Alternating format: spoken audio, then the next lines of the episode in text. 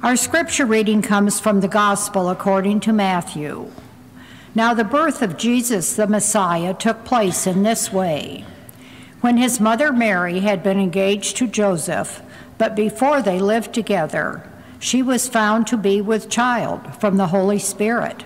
Her husband Joseph, being a righteous man and unwilling to expose her to public disgrace, planned to dismiss her quietly. But just when he had resolved to do this, an angel of the Lord appeared to him in a dream and said, Joseph, son of David, do not be afraid to take Mary as your wife for the child conceived in her is from the Holy Spirit. She will bear a son, and you are to name him Jesus, for he will save his people from their sins. All this took place to fulfill what had been spoken the Lord through the prophet. Look, the virgin shall conceive and bear a son, and they shall name him Emmanuel, which means God is with us. When Joseph awoke from his sleep, he did as the angel of the Lord commanded him. He took her as his wife, but had no marital relations with her until she had borne a son, and he named him Jesus. The Word of God for the people of God. As I do each year around the end of December this morning, on behalf of the Stewardship Committee, I bring you an update on our annual campaign. And the headline at this point is Thank You. As of today, we have a little bit more than two thirds of our pledges in. And at this point, those of you who have responded, who have responded strongly to our bold ask, we are currently on track for the 11% increase that will help us with inflation and to advance our goals for the coming year. This is really good news because a, an increase community wide at this kind of a level is not a transaction. You are not giving like this because you pay a fee and the church uh, replies by providing you with requested services. These are the kinds of gifts made by people who feel God at work in our community and are responding in joy. If you made an increase like this and wondered if others were joining you, the answer is yes, and thank you. And we need to cross the finish line and still have a ways to go. So, a couple more points. If you pledge each year and we just haven't heard from you yet, please be in touch as soon as you can. It is normal for us to hear from a number, number of you right here at the end of the year. So the rate at which the pledges are coming in is uh, about what we expect. What is not normal this year is that we experienced a, a retirement uh, in our finance department this year. We have new staff. So, all of that soft data about how Jane Doe always makes a pledge, but it never comes in until the first week of January, all that's gone. So, even if you have a really good reason for delaying a little bit longer, which we know some of you do, just give us a call and let us know what to expect. Second, we have had 11 brand new pledges so far this year from very generous people. If you love Knox and you have not pledged before, please consider joining the rest of us in supporting this place financially. If you are not exactly sure what we need or what kind of a gift would be helpful, I am happy to talk with you as our members of our stewardship committee. Thank you. Let us pray.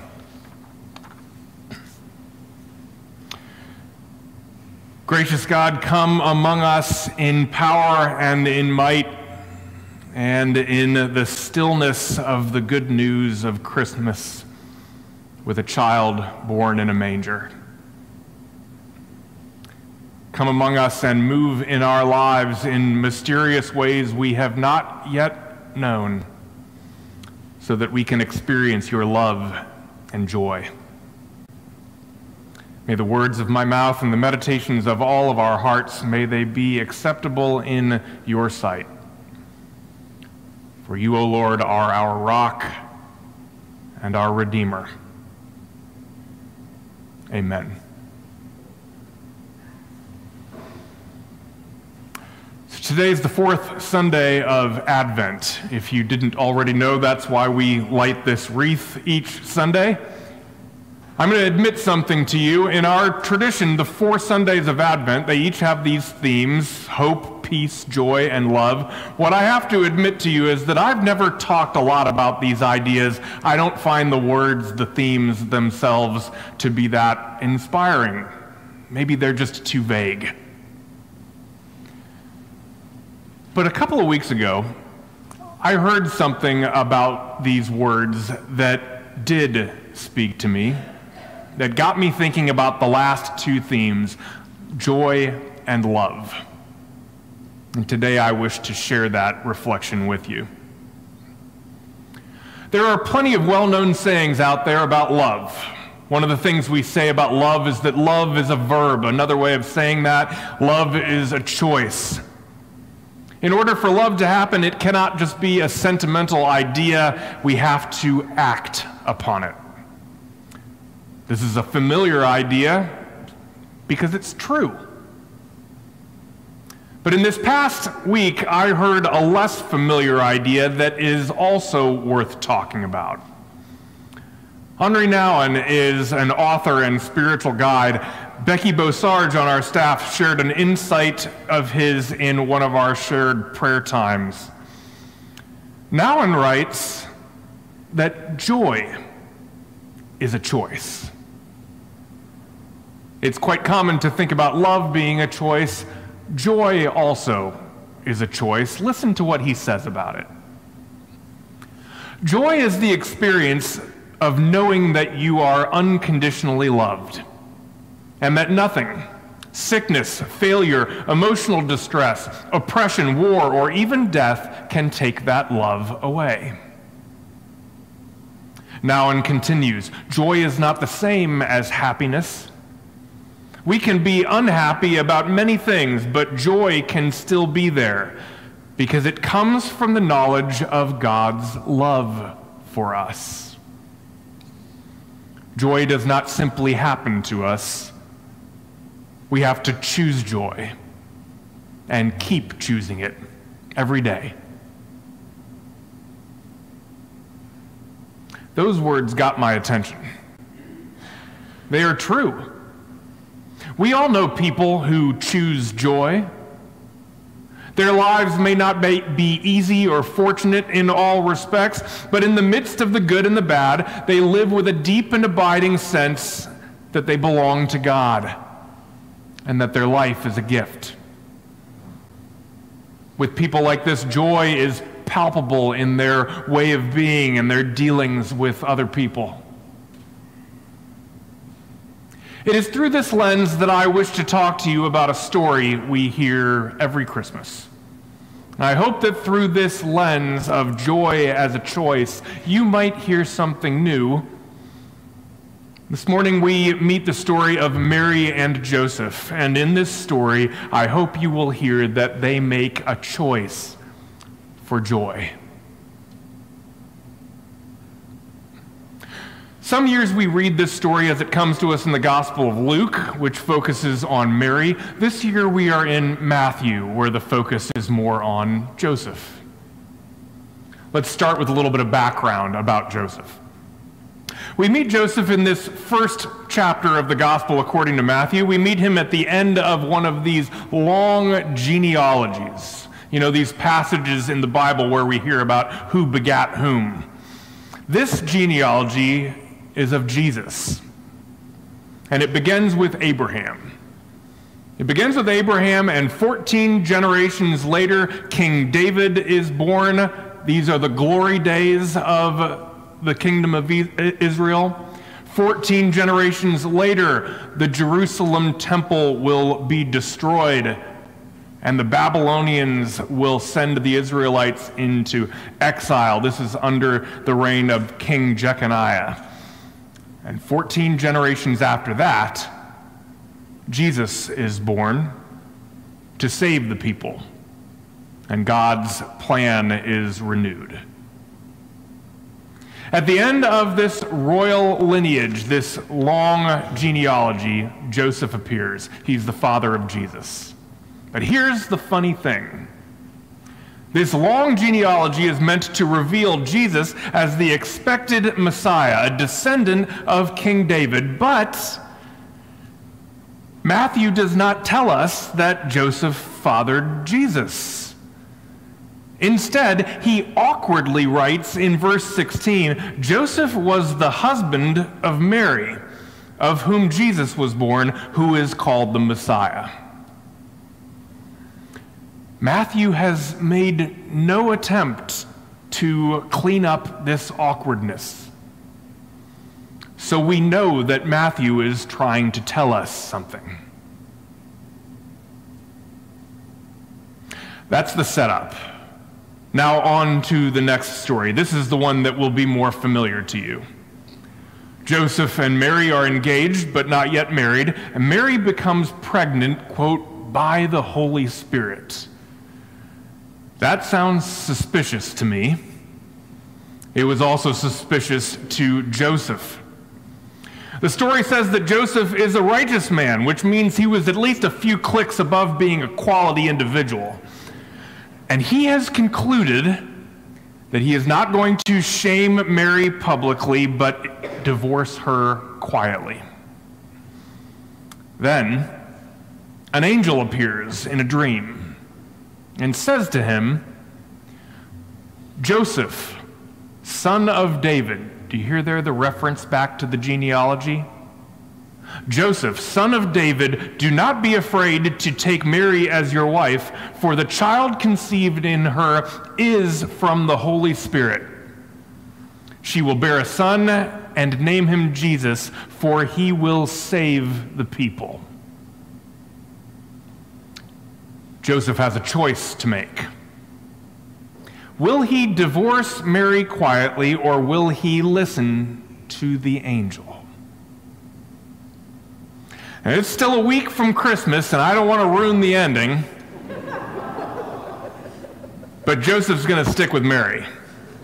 And since you already know that, the question for us seems to be what does this choice that Joseph makes, what does this choice mean for you and for me?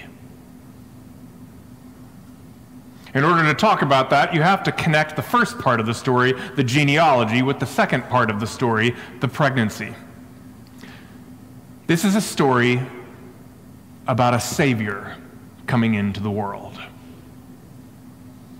As I mentioned before, the long genealogy is Matthew's way of tracing the story of God throughout the Bible. There is the story of the coming of King David and the triumphs of the kingdom of Israel. There is the collapse of that story in the destruction of the temple. And there is the renewal of God's way in the coming of the Messiah, Jesus. A Savior is on the way. In the second part of the story, that hope is made explicit. Do not be afraid to take Mary as your wife, the angel says to Joseph. The child will save the people. So we're talking about a Savior. But to save who? And to save them from what? This is the question that doesn't always get asked. Jesus is a Savior. We say that all the time. But a Savior from what? Why was a Savior needed then? Why do we need one now? That question can probably be answered best by looking not into the pages of the Bible and going through some kind of a study, but by looking at our very own lives. In the hallway behind me, outside of the church office, we have an Advent prayer wall. This month, dozens, maybe over a hundred of you, of all ages, children, youth, adults, you have shared your prayers, written them on paper, and posted them on that wall so that we can pray for them together. I have read those prayers myself and prayed over them. Here are some of the prayers going on right now in our community. We are praying for loneliness and homelessness, sobriety and Ukraine, for our children and our aging parents. We're praying that people would treat one another the way they wish to be treated themselves, and for teenagers to make good decisions. We're praying for those who are grieving as they make their way through the holidays, for foster children, for cancer, for our country, our siblings, and for acceptance. That's about a dozen of the hundred or so prayers on that wall. We need saving. Our lives need a Savior. We need one who listens and hears and responds to our prayers, to the places in life where we are aching or anxious or incomplete, where we are fearful or in need of forgiveness, places in our lives where we are longing for God. We need to be heard. We need a Savior. Other times we need saving from ourselves, from the false sense of security that keeps us comfortable and keeps tough questions at arm's length. Am I truly happy? If I'm not, what's keeping me from it? Why was I created? What's the purpose of my being here? What is my life really all about? These questions, and not even their answers, but the questions themselves, are a means of salvation. Sometimes Jesus saves us by keeping us from getting too comfortable. Joseph was a man who needed to be shaken out of his comfort and his complacency. His life wasn't all easy, but heck, he was a part of the house and family of David. He was engaged to be married, and when, his, when tough decisions came along for him, he was at least comfortable enough to be able to quietly walk away if he wanted to. And then a challenge came. I can almost see Joseph, maybe you can as well, trying to keep at bay those tough questions I mentioned about purpose and meaning. Mary gets pregnant, and he knows what he's going to do about that. And then he has this dream. This dream he can't explain, telling him to make a choice. Joseph chooses joy.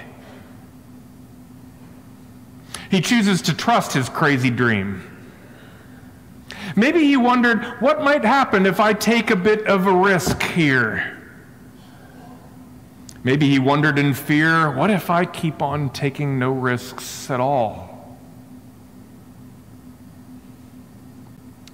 Joseph chooses joy. And returning to that Henri Nouwen quote, joy is not the same thing as happiness, and it's not the same thing as taking the easy road. In this instance, Joseph chooses parenthood. And parenthood is hard work. Joy is a choice. We have to choose joy and keep choosing it every day. The days are not easy and the stresses are many, but that does not mean that misery is mandatory. For joy is found in knowing that we belong to God and that God can be trusted to see us through moments in life that may not be happy or easy, but in which we can still find joy. The example here with Joseph happens to be about parenthood, but it could be about many things. We make choices for joy in every part of our lives. We make choices for joy not only in reference to children, but also with respect to parents and siblings and friendships. We make choices for joy in our careers, in how we spend our money and our time, in sacrifices we make for the welfare of others, in the attention we give to our own spiritual lives. In any and all of these things and many others, we make choices every day. Will you choose joy? Will you trust God enough to hold your struggles and help you in the midst of them? Will you trust God to move you out of your need for comfort and help you to take some risks? Will you learn from Joseph? Will you choose joy?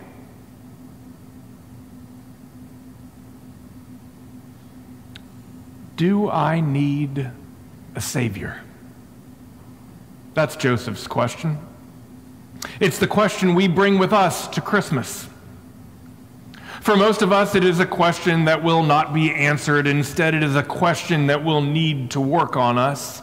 Can I trust Jesus to save me? Can I trust God to be a saving presence in my life, to comfort me, to challenge me, to shake me out of my stubborn independence and my need for certainty, to welcome me into a relationship with God that is new and mysterious? In all of these things, can I trust God? to give me joy.